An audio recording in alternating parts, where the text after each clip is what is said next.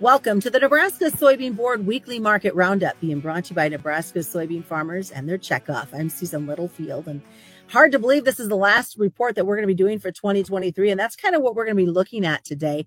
It's just like why can't we get to the month of January? Let's get moving on with these markets. We had such an amazing discussion before we even started this program. I'm excited to bring you guys all along on the trip. So stick around because we've got a lot to look at on this week's episode.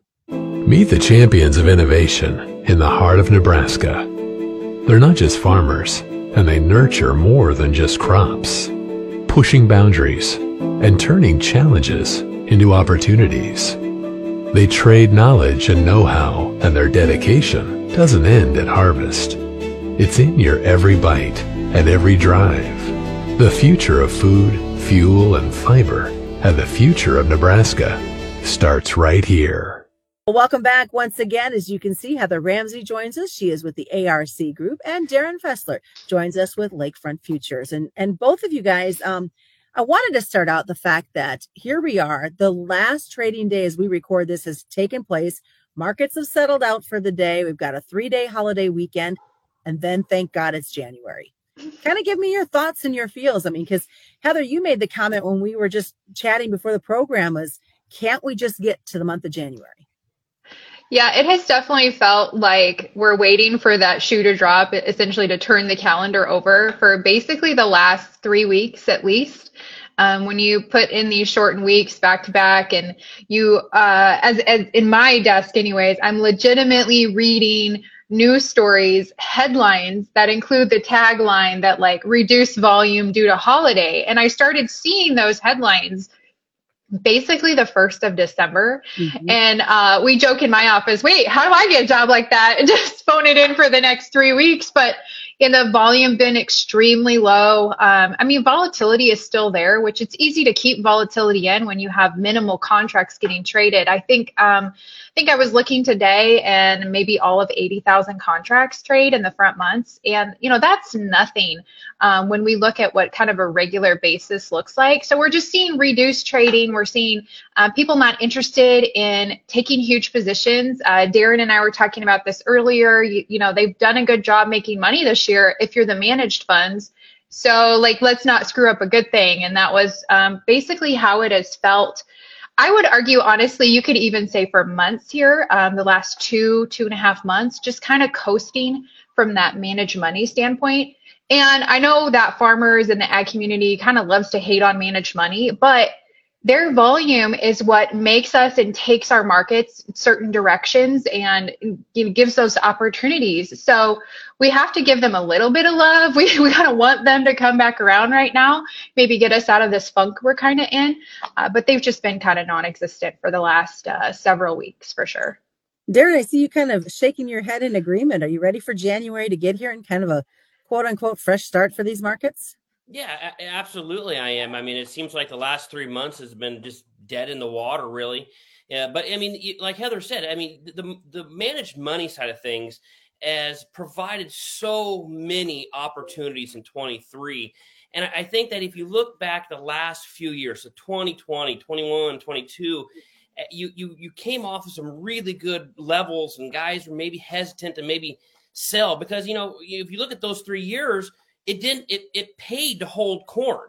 And then going in 23 where you had maybe these higher prices again and hey, you know what? It, it's it's paid to hold on the corn. Maybe some had missed that boat, but man, it was the managed money side of things that really got things rock and rolling this summer, gave another opportunity in late July, and it, it's just been down south since. So, but yeah, it, hopefully they change tune, but really it comes down to fundamentals or the technical side of thing to really change the needle, I think, from the managed side. All right, this is where I'm going to sit back and let this conversation go because give me your guys' feel. We, you were talking before we started this program on managed money and what it means in this marketplace. Well, I'll I'll just say quickly. I think that um, there's a cycle, there's an ebb and flow to how, in my opinion, how managed money looks at the market and the timing um, during the year.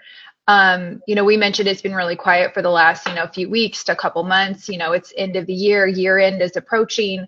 you know, why mess up a good thing?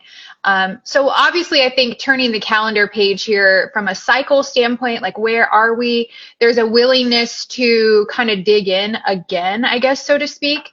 Um, one thing I really become more attuned to, I, am not a huge government report fan to begin with, um, but other people use that as their indicators of, you know, when should I look at investments, like what what should the direction sort of be, and I really kind of equate. Um, weather as a great example. Uh, when you look at our weather in the northern hemisphere, when we're starting to see farmers and boots on the ground kind of talk about their issues that exist from spring through summer, we don't generally see managed money take hold of those headlines um, and trade them unless it is extremely severe. And then that's still about a two, three week, sometimes a month delay from when we see them trade it versus when we first start hearing people talk about it.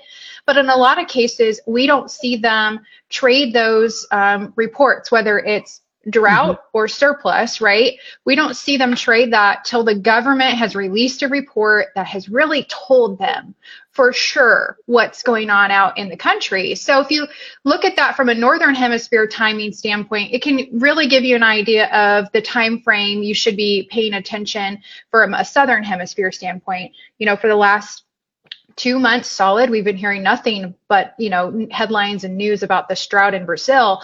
Unfortunately we're not in a time frame here where this is known information just yet.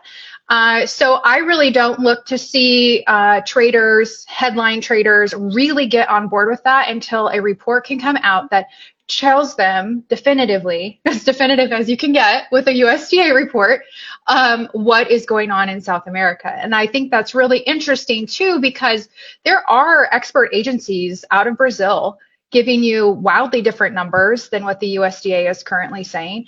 But again, this is US fund managers, money traders, all of that. And they're looking for a reassurance out of a report that they trust and I don't really see that being till we're solidly into harvest, if not post harvest in South America.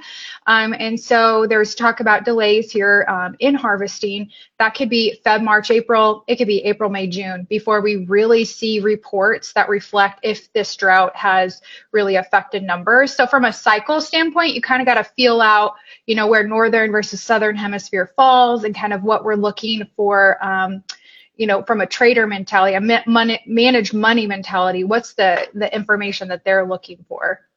What do you think, Darin? Yeah, those are all great points. I, am trying to think of it maybe a little bit differently, and I'm, I'm, looking at it from the early stuff that was planted in Brazil, so late September, October stuff. Uh, th- those crops got smoked pretty good, but the stuff that was planted mid-November on, which was over four, I think it was 43 percent mid-November on, is looking good. And, and considering that Mato Grosso is 1.3 times the size of Texas, six times the size of Iowa, it, it's a huge area. And it's mm-hmm. so what we see on social media, the videos, the pictures, is it the worst of the worst? Because that seems what the market likes to gravitate towards times. Because Brazil is such a large country, I think we're having a hard time. You know, okay, we got maybe this 50, 40, 50% that's maybe kind of wish washy and some of it's really bad. But this other 40%, if we get these rains, boy, it could be still be good. And we're so heavily focused on Brazil is X number, X number, and we're having record year after record yield. We forget that Argentina is coming off a really bad drought. There's 20, 25 million metric tons expected year over year increase. Even if Brazil's down 15 and Argentina's up 20, you negate it. And then what's what's the year over year Chinese demand look like for beans? And and so I, I look at it from the global macro perspective is China's economy is very wish-washy at best. And so to really say, hey, you know what? If even if Brazil's down a little bit, if Argentina's there, does it really move the needle in a, in a big way here? So I, I, that's where I think this where the the Bulls and the Bears are going to have a conflict here, and the managed money just like you know we're just going to sit back until something happens. We have CONAB here on uh, January 10th. We'll see what they have to say. USDA is going to say what they have to say, and go from there. But I think that managed money is very comfortable. The technical pattern is the head, head and shoulders on the March contract, typically associated with bearish, bearishness, the momentum and the trend still lower. And, and, it's like a lot of people say, the trend's your friend and the funds are riding it lower. Well, as we get ready to uh, wrap up 2023, kind of want to have you guys both, and I'm going to start with you, Darin. This came from a, a viewer. what do you see as the biggest livestock highlight of 2023? The way that the cash market had traded, just it was an incredible move. Um, it was just like nothing could break cash cattle until the cattle on feed. I think that was the huge turning point for cattle where we had all of a sudden the narrative earlier on in 23 was where's this cattle and all of a sudden boom we hit the cattle and hit a brick wall and it never looked back. And and but i do think that where those negativities have really hit cattle hard you look at the back half of 24 i think things could be really positive but it's definitely that cattle on feed and definitely the cash prices that we've seen on some feeders. All right heather for you as you look at the grains what was your highlight um, I, I'm going to go a little bit more of a, a, production route with this. And as much as my job is marketing, I just have to really give a, a lot of praise to our farmers that we work with because I think 23 could have been, at least in our neck of the woods um, in Nebraska, an absolute disaster.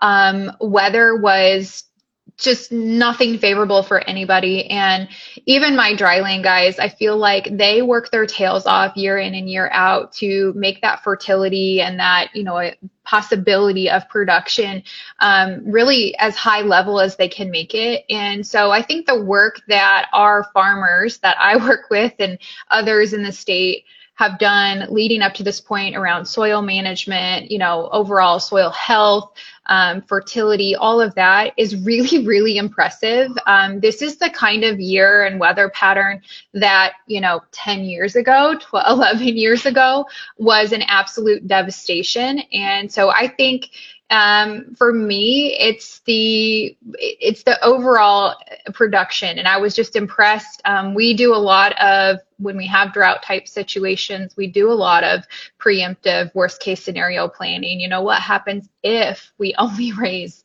you know 15 bushel dry land beans you know what happens if on the corn side? And thankfully none of those panned out. None of those worst case mm-hmm. scenarios panned out for us. And so i think that that has a lot to do with my clients and their management practices. Those aren't things that i have any control over. Um, and i just feel like so thankful that we've got such great farmers. Unfortunately then we you know we do see that when production comes in better than everyone's telling us. But um, I think those are good things, good, um, good sort of, um, what I want to say, like rebalancing of what reality looks like. So much of us have lived in the, oh my gosh, it's another 2012. And I really look at it like, uh, nope, we've got 2023 to prove what we can do in this, you know, decade. So going forward, that gives us a lot more comfort, I think, in, in the ways that we manage risk when weather gets involved. And it's really important to, to make sure that we're all living and focusing in reality and not in just a, a fearful state when it comes to executing our risk management plans. Well, great, great conversation with both of you guys. And we wish you a wonderful, happy new year and looking forward to seeing where these markets take us in 24. Thanks, Susan. All right, just a quick reminder commodity futures and options do involve a substantial risk of loss, not suitable to all investors. And that's the Nebraska Soybean Board Weekly Market Roundup.